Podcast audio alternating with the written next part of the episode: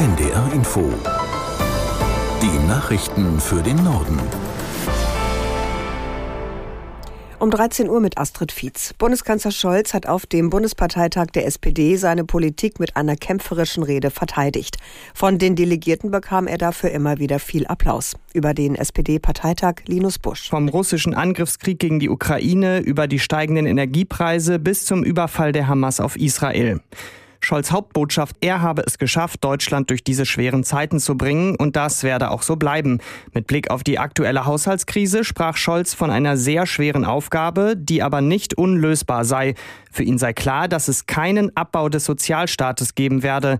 Scholz verwies auf bereits umgesetzte Projekte wie die Erhöhungen von Mindestlohn und Kindergeld. Am allermeisten habe man in dieser Legislaturperiode für Arbeitnehmerinnen und Arbeitnehmer mit kleinem Einkommen getan.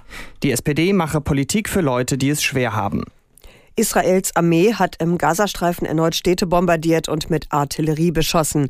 In Khan Yunis gehen Soldaten nach Angaben eines Militärsprechers von Haus zu Haus auf der Suche nach Hamas-Kämpfern. Die von der Hamas kontrollierte Gesundheitsbehörde in Gaza gibt an, 133 Menschen seien getötet worden. Hilfsorganisationen kritisieren indessen das Verhalten der USA, die im UN-Sicherheitsrat eine Resolution für einen sofortigen Waffenstillstand blockiert haben.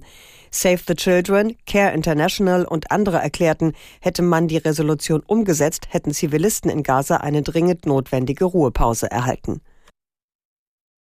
Bei der Weltklimakonferenz in Dubai wird verschärft um eine mögliche Abkehr von fossilen Energieträgern gerungen. Während Bundesaußenministerin Baerbock für eine entsprechende Vereinbarung wirbt, hat die Organisation Erdöl exportierender Länder OPEC ihren Widerstand angekündigt. Aus Dubai Martin Polanski. OPEC-Generalsekretär Al-Reis schreibt in einem Brief an die 13 Mitgliedstaaten der Organisation, es bestehe äußerste Dringlichkeit, sich in Dubai Beschlüssen zur Abkehr von fossilen Energien zu widersetzen. Der Kuwaiter spricht von ungerechtfertigtem Druck auf die erdölfördernden Länder.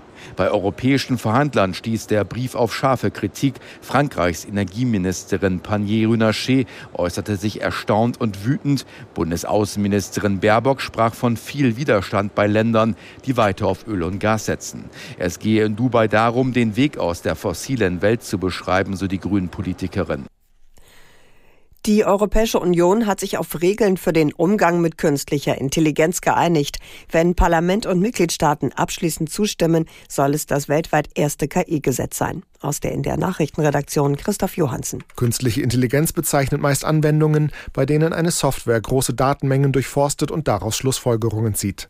Die Programme werden schon jetzt in vielen Bereichen eingesetzt. Die nun vereinbarten Regeln sehen vor, dass KI-Systeme in verschiedene Risikogruppen eingeteilt werden. Je höher die möglichen Gefahren sind, etwa beim Einsatz in der kritischen Infrastruktur oder bei Sicherheitsbehörden, desto höher sind auch die Auflagen.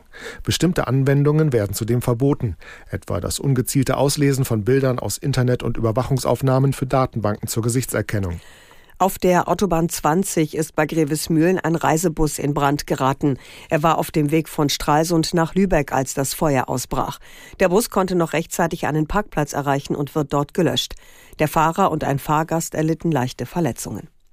Das waren die Nachrichten.